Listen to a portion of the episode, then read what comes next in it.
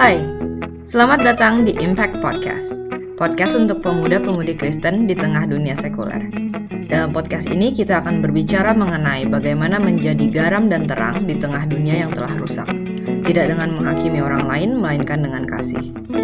Kita juga akan membahas masalah-masalah yang tidak biasa diperbincangkan di dalam gereja. Semoga dari mendengarkan podcast ini, kalian terdampak dan menjadi dampak yang baik bagi orang lain di sekitar kalian. Selamat mendengar.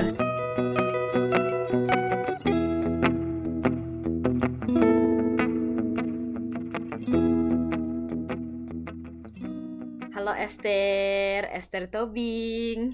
Halo, Horas. Horas, apa kabar? Baik. Kenalin nama aku Esther. Nama lengkapnya Esther Widya Impola Lumban Tobing. Kenal Mauren dari uh, waktu kita mau kuliah S2 bareng. Kita bakal ngomongin di episode ini kita bakal ngomongin tentang culture shock. Mm -hmm. Kita kan bisa dibilang kita baru merantau ke luar negeri itu tuh S2 lah gitu, bukan S1 gitu kan. Yeah. Mungkin kebanyakan yang lainnya S1 atau Oh, tapi kamu udah merantau ke Jakarta duluan ya dari Medan? Iya. Aku dari Dari kapan tuh? Uh, mau kuliah S1 ke Depok dari Oh, S1-nya di Depok. Nah, kayak uh, ceritain dong kayak kamu pas kamu ngerasa culture shock gak sih kalau misalnya kayak dari satu lingkungan Hmm. ke lingkungan lain yang jauh berbeda culture-nya. Hmm. Bisa ceritain juga dari yang kamu uh, dari Medan ke Jakarta atau dari Jakarta ke Amerika gitu. Kalau uh, yang dari Medan ke Depok itu ada sih ada banyak sih. Kayak uh, pertama tentang bahasa ya. Jadi kalau orang orang Medan kan biasa ya suaranya kayak lantang gitu kan kayak keras gitu. Terus kayak ngomong yeah. suaranya tuh kayak pakai speaker cuy. Terus terus itu nggak bisa dikontrol nggak ya? bisa. Justru kalau kita mendayu-dayu dibilang bukan orang Batak ya uh, itu apa namanya? Kayak bahasa kayak kalau di Medan kan aku kau ya kan kalau di Jakarta hmm. kan gue lo gitu kan hmm. nah itu tuh kayak transisi dari aku kau ke gue lo itu lumayan ini sih agak susah ya kayak ngubah kebiasaan itu kan agak susah hmm. terus kayak inget banget itu da daripada aku kau aku pakainya aku kamu terus kayak senior senior pada ketawa gitu. Emang kita deket ya kayak dibilang gitu? Emang kita deket ya? Loh tapi kan kayak tau lah maba kan manusia ma mahasiswa baru tuh kayak ngerasa kayak aduh hmm. harus sopan nih sama senior segala macam ya. Ya udah sih kayak akhirnya mulai coba lah gue gue lo biarpun biarpun agak-agak sering keplak iya kayak ya lidahnya kelu gitu kan kalau gue lo gue lo hmm. terus itu tentang bahasa yang pertama. Terus yang kedua tuh ini kalau di Medan ngomong motor itu kereta. Hmm. sedangkan di sedangkan di Jakarta kereta itu as in ya train gitu kan. Iya kereta. Kereta. Terus terus aku lucu banget ini. Aku itu waktu itu masih maba pada maba. Terus kayak seniornya pada bilang kan lagi ospek nih kamu uh, lu nggak pulang gitu kan dibilang kan? Iya iya iya. Pulang pulang kak. Naik apa? Naik kereta dibilang gitu. Terus dia rumah lu di mana? Dia, rumah lu di mana? Kok jauh banget naik kereta? Eh kak kak. Maksud aku motor gitu.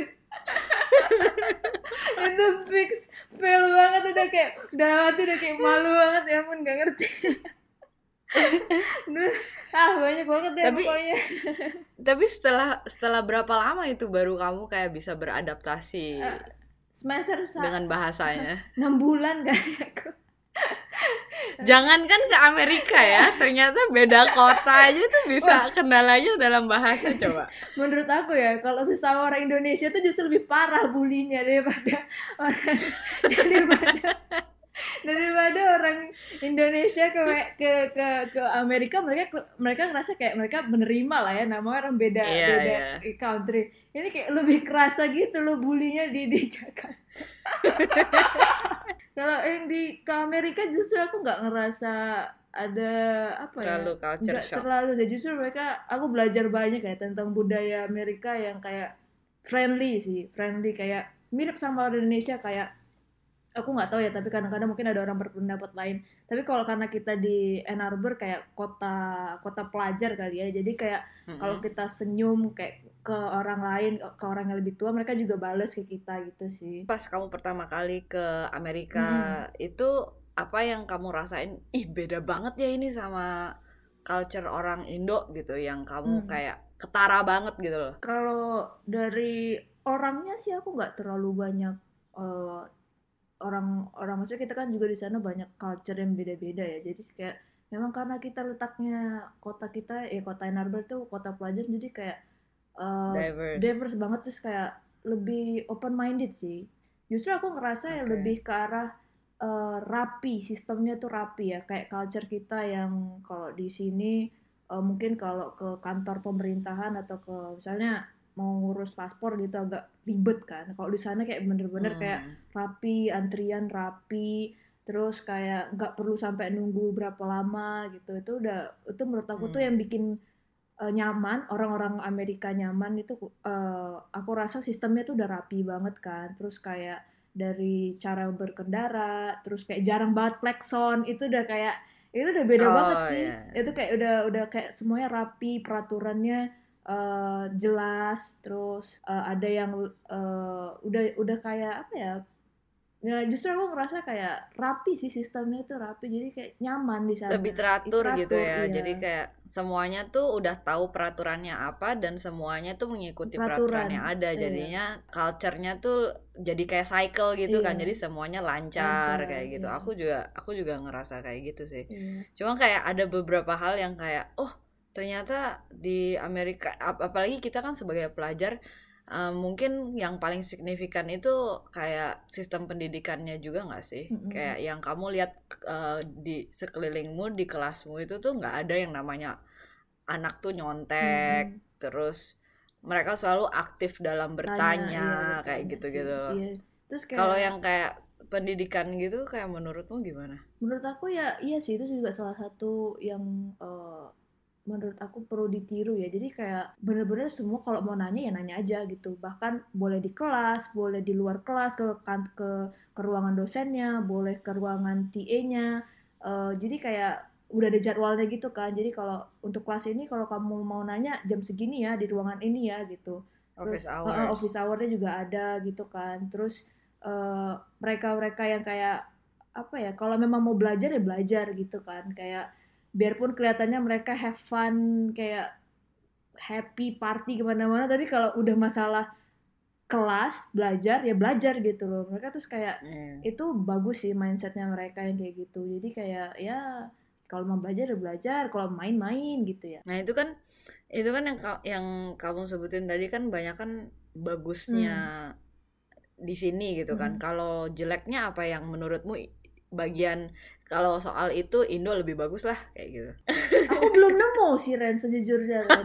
Serius? Iya. Justru, justru Iya ya. gak, gak tahu ya mungkin karena pas di Ann Arbor pas kejadian eh, aku di sana kan aku deket sama perkumpulan ICC kan Indonesia terus aku juga deket sama ya teman-teman aku gitu kan yang memang mayoritas Asia cuman kayak guru-gurunya eh, dosen-dosennya terus kayak TA-nya itu semua pada ramah gitu loh belum ada yang kayak eh, diskriminasi itu nggak ada hampir hampir nggak boleh bahkan kan di di di di, Amerika Hmm, hmm. Justru aku dengarnya itu kayak cerita-cerita yang temen aku ala- alamin gitu loh, yang kamu pernah dengar nggak yang uh, waktu zaman zamannya, aduh nanti ini politik lagi ya.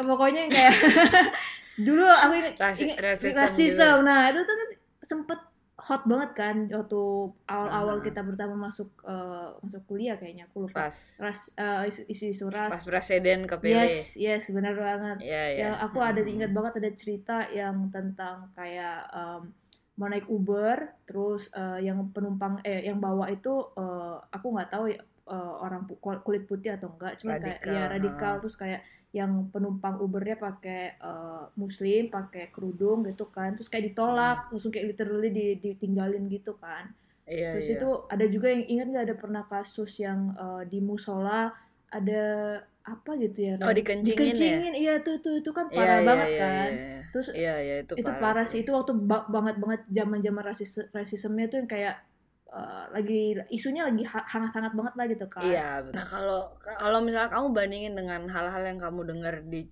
di dari cerita orang gitu. Hmm. Nah kalau kamu bandingin, emangnya di Indo nggak nggak ada hal seperti itu?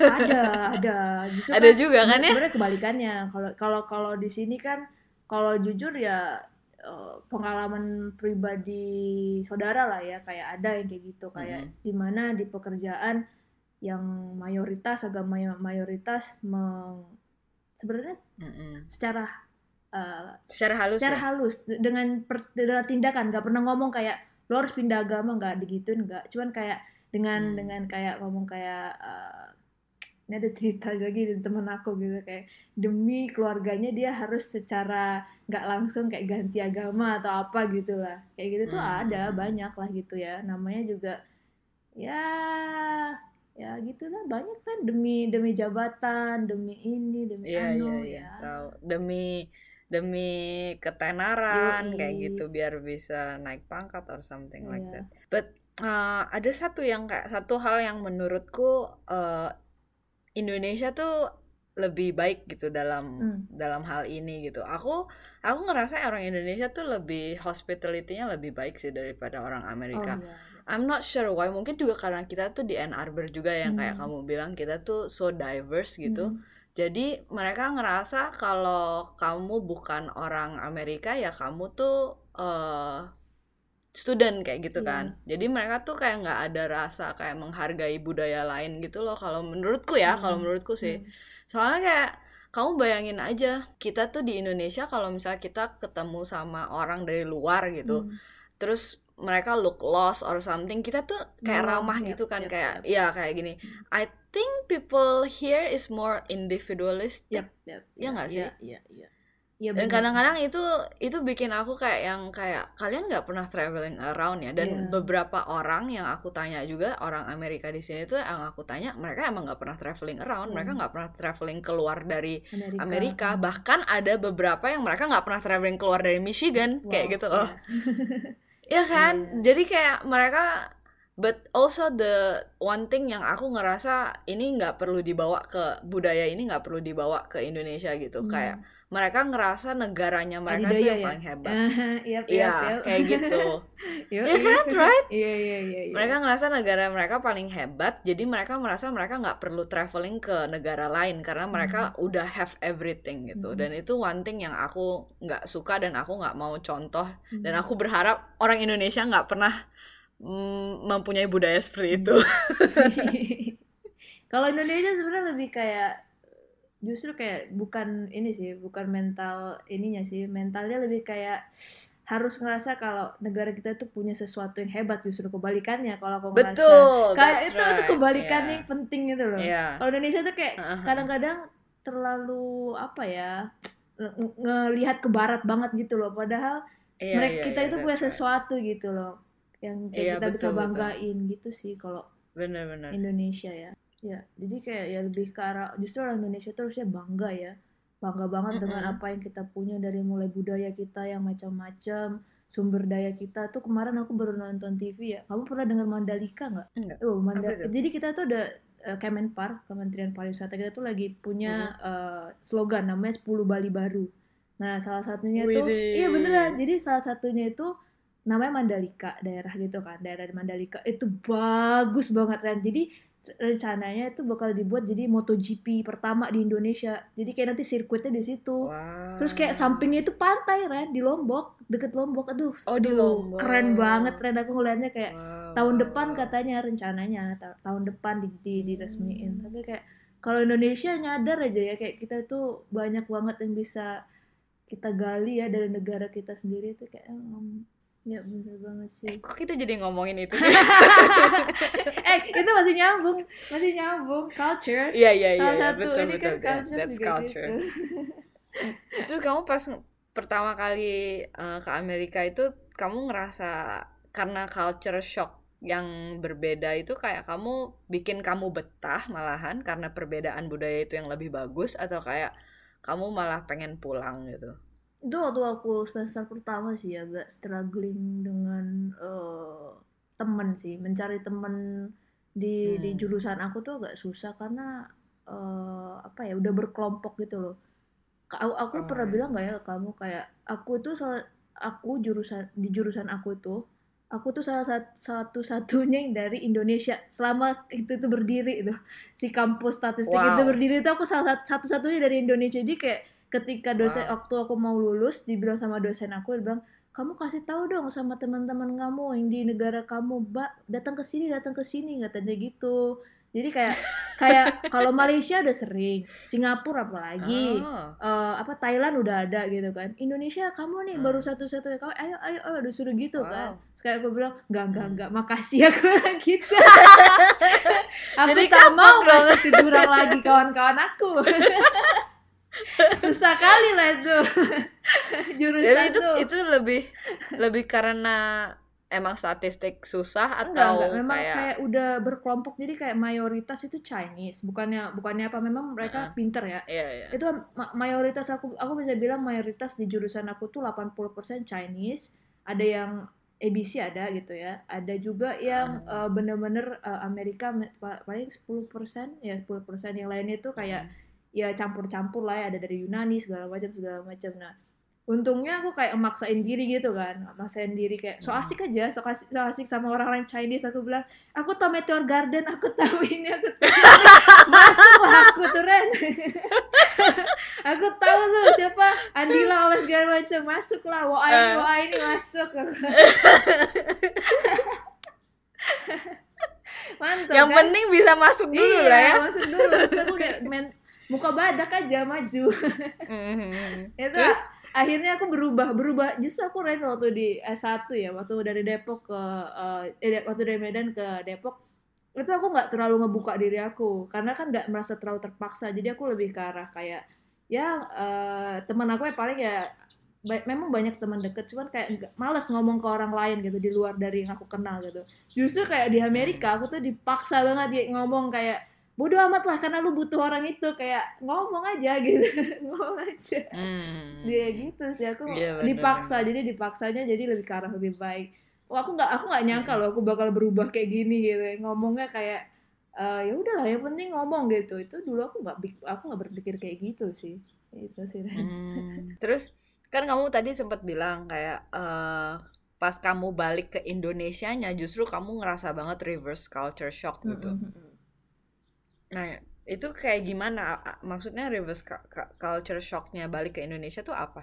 Hmm, dari kalau dari segi hmm, ini sih kalau di kantor aku sempat ngerasa gitu kayak eh, kamu tahu yang birokrasi itu kayak kalau ngomong harus Oke. lewat dari sini dulu ke atasan Iya, baru ke sana sedangkan kalau Hmm, kita kan di hmm. Amerika ya, ya aku juga kan pernah kerja bentar gitu kan di sana kayak Hmm. ngomong aja sama bosnya gitu gitu kayak Mhm. kayak mau set meeting meeting aja gitu nggak nggak perlu sampai yang harus Iya. kayak lewat dari A ke B atau mau nanya sesuatu nggak perlu kayak Mhm. gitu kan itu aku kayak ngerasa Mhm. kayak eh, apa ya agak penghambat gitu kan kayak baru pulang dari Mhm. Amerika kayak lah kenapa harus kayak di mindset aku kayak lah kenapa harus kayak minta izin minta izin gitu ya kenapa pada takut-takut ya ngomong sama bos sendiri gitu-gitu kan terus kayak Mhm. eh, tapi aku ngeliat teman-teman aku kan memang kayak ya memang budaya kita juga kali ya sopan santun gitu ya harus kayak Mhm. "Eh, Pak boleh nggak eh, punya waktu nggak Pak gini gini gini gini Eh, saya mau bicarain tentang ini gitu kayak eh awalnya aku agak em, merasa kayak aduh males banget kayak gitu kan tapi akhirnya aku Mm-mm. aku ngelihat juga kayak ya memang gini Indonesia ya sopan santun secara sa- salah satu sopan santun mereka tuh kayak gini gitu lebih kayak Mm-mm. nyesuainnya kayak ya kayak kamu tahu kan yang peribahasa di mana bumi dipijak di situ langit dijunjung kan? Nah, itu nah eh, nah ya, itu betul. ya udah bener aja kayak ya udahlah di sini di Indonesia ini lo rule-nya. Kalau dulu di Amerika mungkin rule-nya hampir nggak ada tentang kayak ngobrol ke senior atau ke ke atasan. Ternyata di sini tuh ada gitu ya agak nyesuaiin diri lagi gitu. Terus Tapi eh, kamu kayak do you have maksudnya ke pernah kepikiran nggak kamu Hmm. tuh untuk mengajukan perubahan yang baik gitu dengan apa yang maksud pengalaman kamu dari Amerika kamu pengen apply di di tempat kerjaanmu gitu biar semuanya lebih baik karena kalau misalnya kayak kamu bilang contohnya itu dalam komunikasi kamu harus pakai hierarki berarti kalau misalnya kamu orang yang paling bawah misalnya ada tiga orang atasan kamu harus ya. ngomong satu dua capek kan kayak gitu dan kayak maksudnya kalau kita transferring information itu information itu tuh makin sampai ke atas tuh hmm. makin apa jadi ada lost information pasti yep. in between kayak hmm. gitu kan hmm. Itu aku awalnya waktu aku habis pulang itu kan aku aku kalau teman-teman aku ngobrolnya kayak lewat dari beberapa step dulu kayak aku babat langsung gitu dan aku datangin meja oh. bosnya.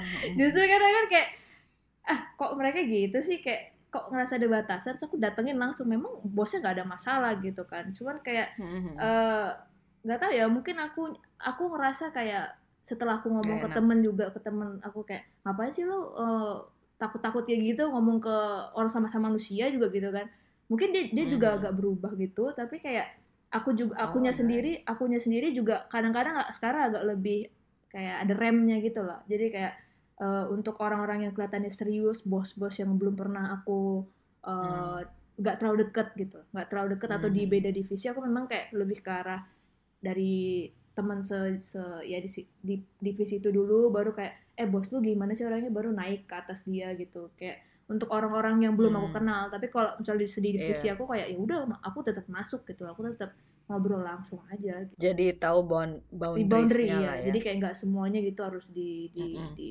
diterobos gitu sih terus apa lagi tuh ter hmm. kayak reverse culture shock yang paling kerasa banget itu sih uh, tapi itu aku aku ngerasa uh, berkendara itu Ren di di jalanan itu kayak sumpah Ren kalau kalau aku kan di di kalau di kantor ya lihat ke bawah itu kan ngeliat jalanan kan kayak ya ampun setiap sore itu kayak uh, macet gitu kan hmm. macet kalau di, di kita di Anarbor boro-boro macet yang ada jalannya kosong hmm. gitu kan hmm.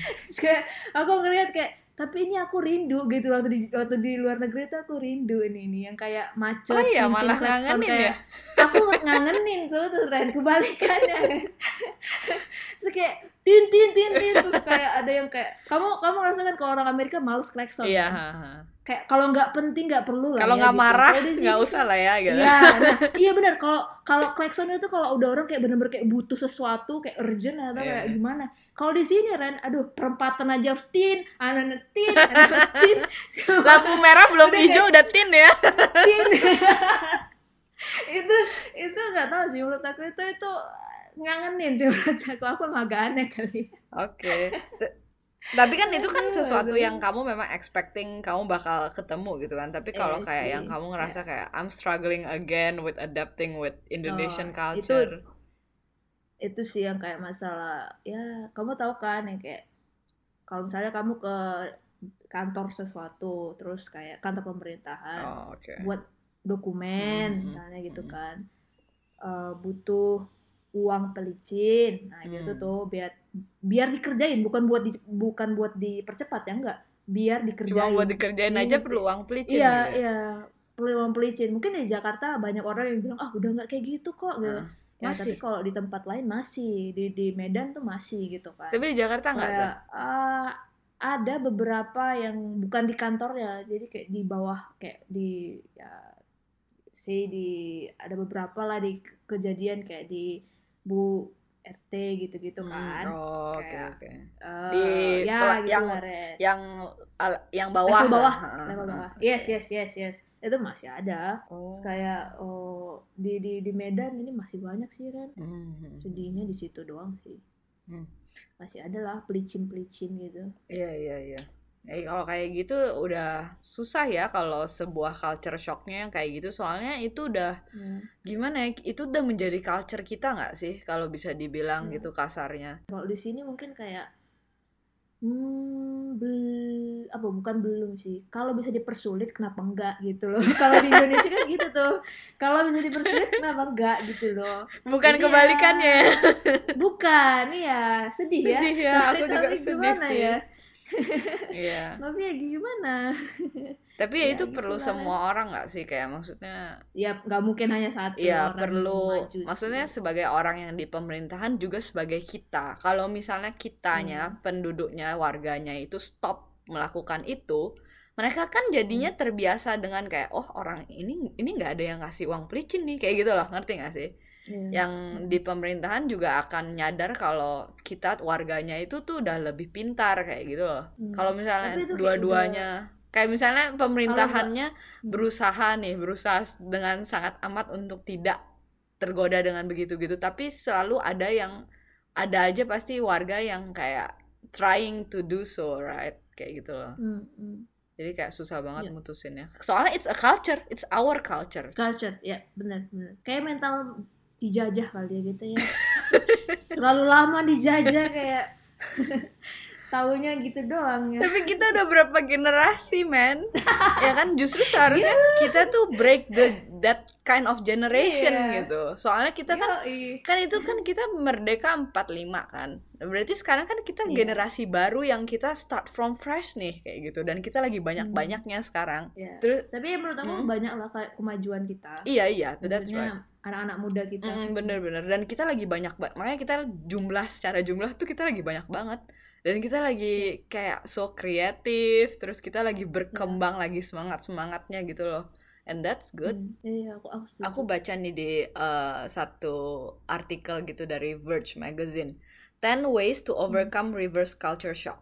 Nah yang pertama Hmm. realize you cannot change people. Yep yep. Terus dua, talk about the experience but respect not everyone wants to hear. Jadi kalau misalnya kayak kamu punya Hmm. cerita tentang eh, ya misalnya kayak kamu punya culture yang kamu bawa dari Amerika yang bagus gitu kayak yang kamu bilang Hmm. ngomong langsung ke bosnya kayak gitu.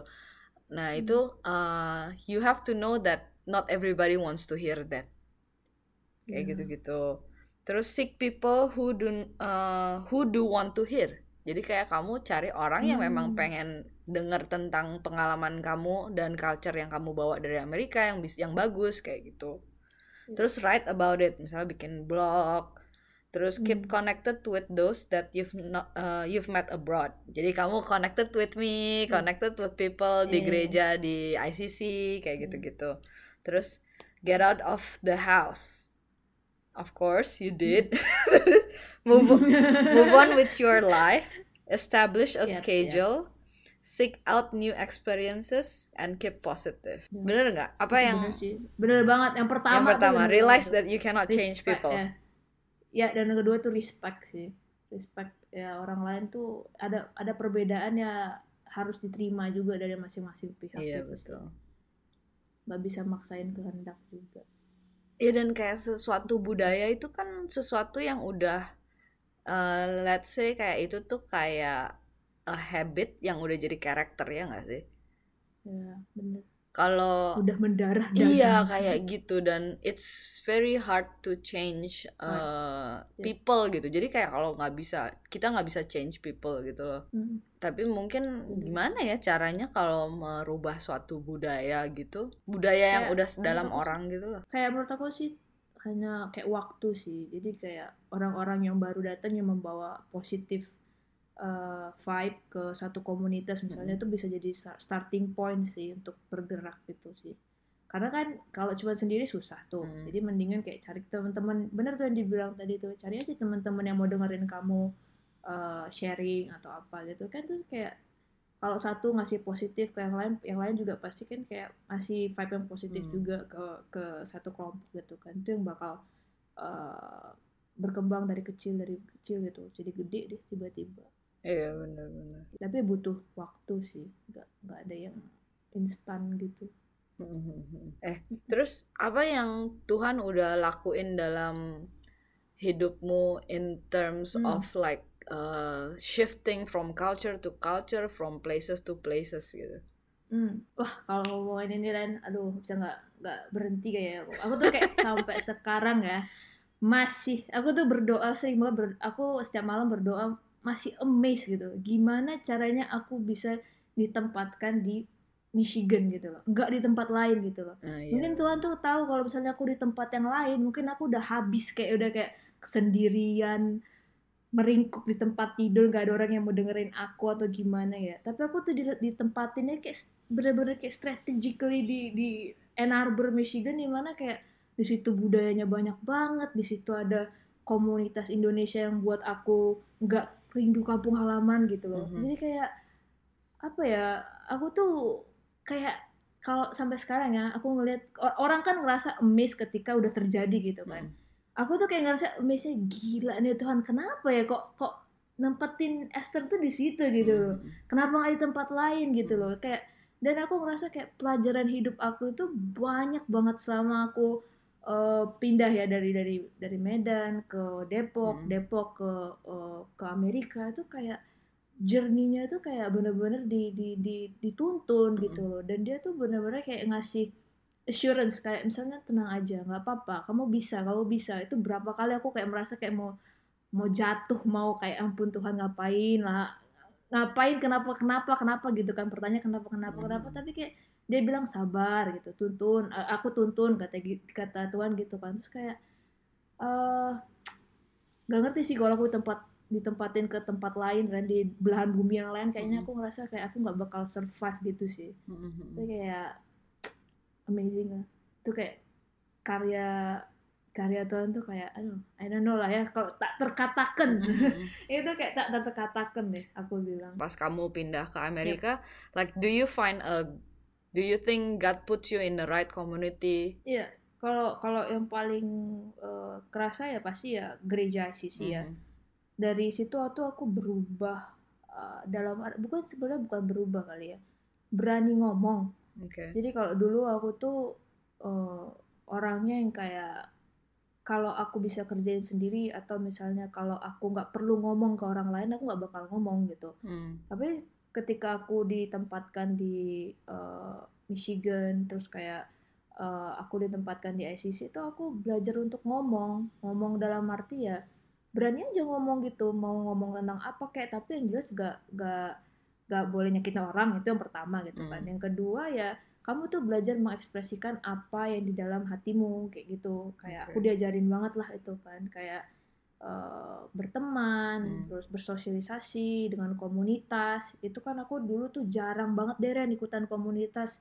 Kayak di di di S1 gitu kan. Hmm. aku males banget lah ikutan komunitas gitu. Kayak ngapain sih? Kayak ngerasa nggak penting gitu kan. Tapi kayak Hmm. aku ngerasa ya justru dari komunitas itu kita bisa bertumbuh gitu sih. Iya justru kalau aku aku maksudnya aku kan kenal kamu pas kita ketemu di bisa dibilang kita ketemu di airport gitu kan. yo Tapi kita bisa langsung kenal ya. Kayak maksudnya kita tuh bisa langsung Mm-mm. akrab kayak kita tuh udah kenal lama gitu loh.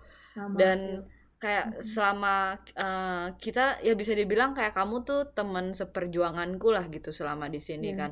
Dan kayak a- aku tuh ngelihat eh, Esther tuh orang yang sangat amat ekspresif malahan. gitu kan kalau teman aku dia satu pasti nggak bilang kayak Iya gitu ya. Ren. Oh kayak gitu. Enggak, makanya aduh, aku tuh diam pendiam, bukan pendiam sih, dalam artian kayak kalau nggak penting, kalau nggak ngerasa penting, aku nggak bakal ngomong gitu. Tapi kayak aku ngerasa kalau di Amerika tuh kayak aku kayak crazy. Iya, kamu kayak badut di sini. Serius? Aku kayak kayak berubah. Aku juga masih amazed kenapa ya aku bisa berubah. Apa memang itu dalam diri aku kayak gitu. Sampai ibu-ibu gereja kangen loh. Ayo lah Ren. Makanya aku bilang aku banyak berubah tuh di Amerika ya. Ya berubahnya baik-baik lah, berubahnya baik gitu. Cuman ya aku jadi lebih ekspresif gitu. Ng- Ngobrol itu lebih ekspresif. Iya kan, jadinya aku kayak eh, aku merasa kalau sebenarnya a culture shock it can be a good thing gitu. Kayak Iya, kamu bener banget. kayak kamu bener. dipaksa eh, untuk menjadi dirimu sendiri di lingkungan yang Hmm. baru kayak gitu loh. Baru Dan kayak kamu nggak pernah tak kenal sama orangnya, kamu nggak tahu Hmm, apa yang akan kamu hadapi dan kadang-kadang itu exciting kan ya kayak mm-mm. uh, have a shock gitu namanya kayak let's Yes. say bilang aja kayak gini bilang aja it's not a culture shock tapi it's a culture surprise Iya iya iya, bener banget, bener banget. Surprise kayak gitu ya. iya justru kayak itu jadi kayak itu mereveal dirimu gitu loh who you are who you Iya really are iya. Kayak kulit bawang tuh kan dikupas satu-satu, Iya, iya. kebuka deh. that's nice Iya mungkin bener-bener. Jadi kayak aku mem- me- menemukan sedikit apa ya menemukan jati diri aku juga sebenarnya sih. Iya. kalau di Amerika tuh ternyata aku tuh orangnya bisa ngomong juga ya. Kayak kayak berani ngomong juga ya di depan umum gitu. Aku ternyata kayak begini loh ternyata kayak gitu. Kayak oh aku baru tahu kayak gitu. Kalau aku nggak keluar negeri mungkin aku nggak bakal kayak gitu tuh. Kalau dalam pertumbuhan iman gimana ter? Kayak do you feel like being away from family and Hmm. convert itu tuh bikin kamu more cling to God gitu nggak? Wah itu bener banget sih Ren, ya ampun, aku nggak ngerti lagi tuh. kayak, kayak cuma pegangannya tuh ya orang tua kan jauh, Hmm. ya kan orang tua jauh. Terus teman-teman aku- teman-teman ya maksudnya teman-teman yang deket itu kan bukan di jurusan aku juga kan. Hmm. Misalnya kayak benar-benar aku sendiri lah di jurusan itu kan. Terus kayak siapa lagi yang mau aku andalkan gitu loh. Hmm. Kayak ngerasa kayak aduh mereka ya orang teman-teman di kampus aku tuh udah pinternya pinter banget Hmm. kayak aku tuh gak ada apa-apa lah ya bahkan aku kayak aku pernah aku pernah cerita lah sama eh, aku pernah cerita nggak ya mau kamu kayak aku tuh kayak bener-bener kayak udah de- desperate banget Ren aku tuh nangis di tangga darurat kayak aku udah kayak gak ngerti Tuhan ini Bener-bener apa darurat ya? rumus-rumus ini apa rumus-rumus darurat ini aku gak ngerti gitu loh mau aku telan mau aku mau aku baca berulang kali juga aku nggak ngerti. Terus besoknya udah ujian kan Ren? Hmm. tau lah kalau di kita kan kerja apa bukan kerjaan tugas banyak. Terus kayak besoknya ujian apa segala macam Iya. kan. Itu kayak aku udah kayak desperado udah nggak ngerti lagi. Terus aku kayak nangis ya di di di tangga darat. Kayak ngapain? Ya ampun ya ampun. Gak, gak kuat gak kuat gitu tapi ada yang bilang kayak ini pasti berlalu gitu. This ini ini ini pasti berlalu. Iya ini pasti berlalu. Kamu bisa gitu. Ya biar mem- memang hasilnya nggak terlalu bagus tapi ya setidaknya kamu lulus kayak gitu loh. Hmm. kayak itu udah apa ya kalau bukan karena Tuhan yang ngasih kayak ketenangan Ren. Kayak Hmm. kayak bilang nggak apa-apa semua apa pun hasilnya tenang aja mau kamu nggak lulus pun kamu tenang aja gitu nggak tahu ya apakah kamu pernah ngerasain kayak gitu kayak belum belum ujian loh belum ujian gitu ya tapi kayak ngerasa kayak Damai. tenang aja nggak apa-apa damai Iya. iya tuh kayak damainya nggak nggak terkatakan banget deh Iya Ren. benar. Kayak yang kayak Iya. ya udah jalanin aja gitu aku ada sama kamu mau kamu nggak lulus ya udah nanti kita bicarain Itu lain soal.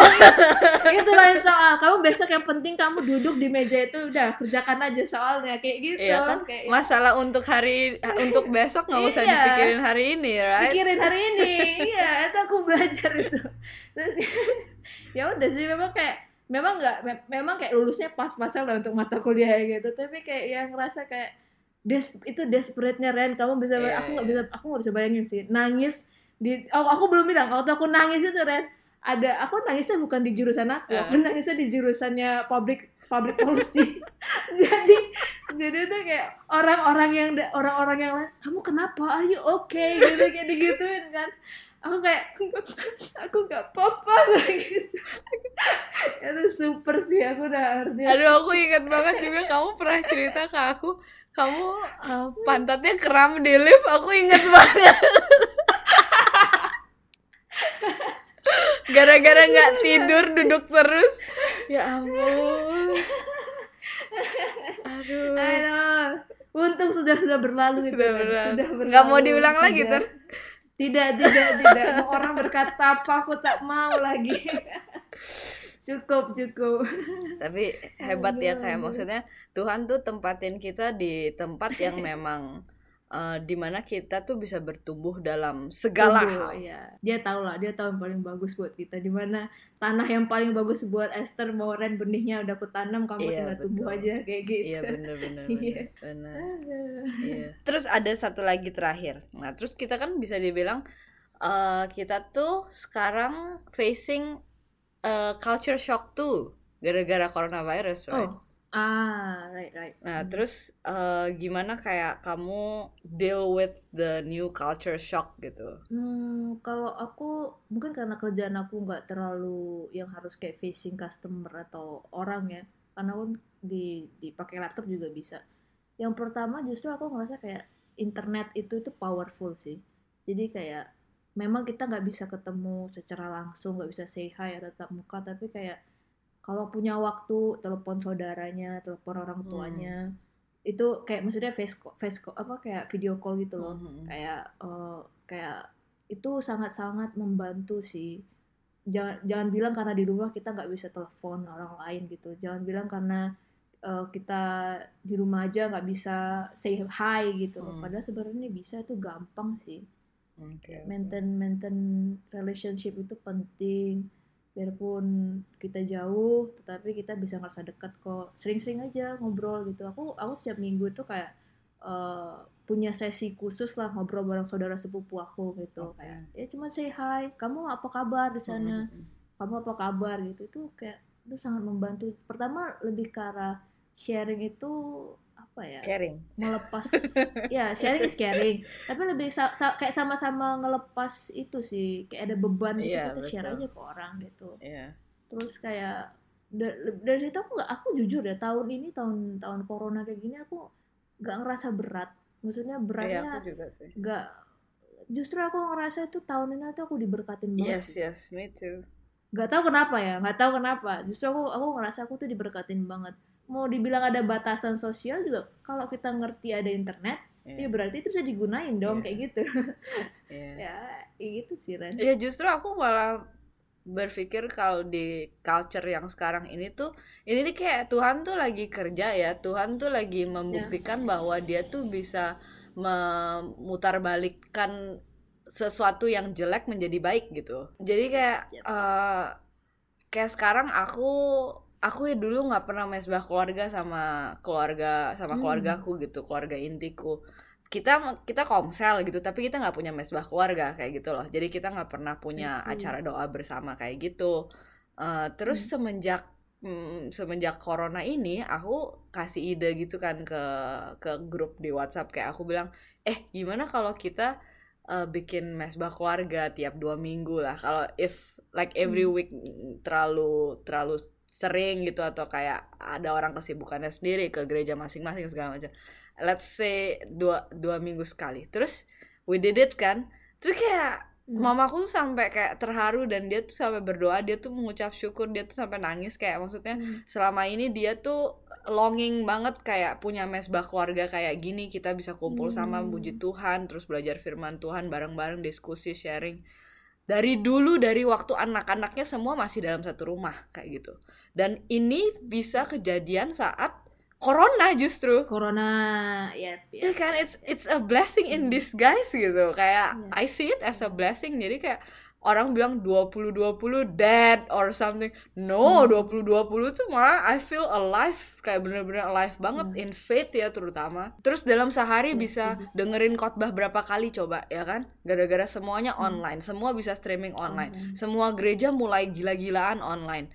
Jadi kayak yang kita Hmm. yang di terbuka gitu loh eh, matanya gitu kalau ternyata selama ini tuh technology is very powerful gitu dan kayak maksudnya itu tuh termasuk untuk gereja. Jadi ada Iya. gereja-gereja di setiap rumah kayak gitu kan kayak it's so powerful. Oke deh, thank you Esther udah sharing-sharing tentang culture shocknya dan cerita-cerita Ren. lucunya. thank you ya, Ya, sukses Ren. terus. ya sama-sama Ren sehat-sehat di sana ya Ren Iya, thank sukseskan you. di kerjaan juga dadah Moren Bye. bye bye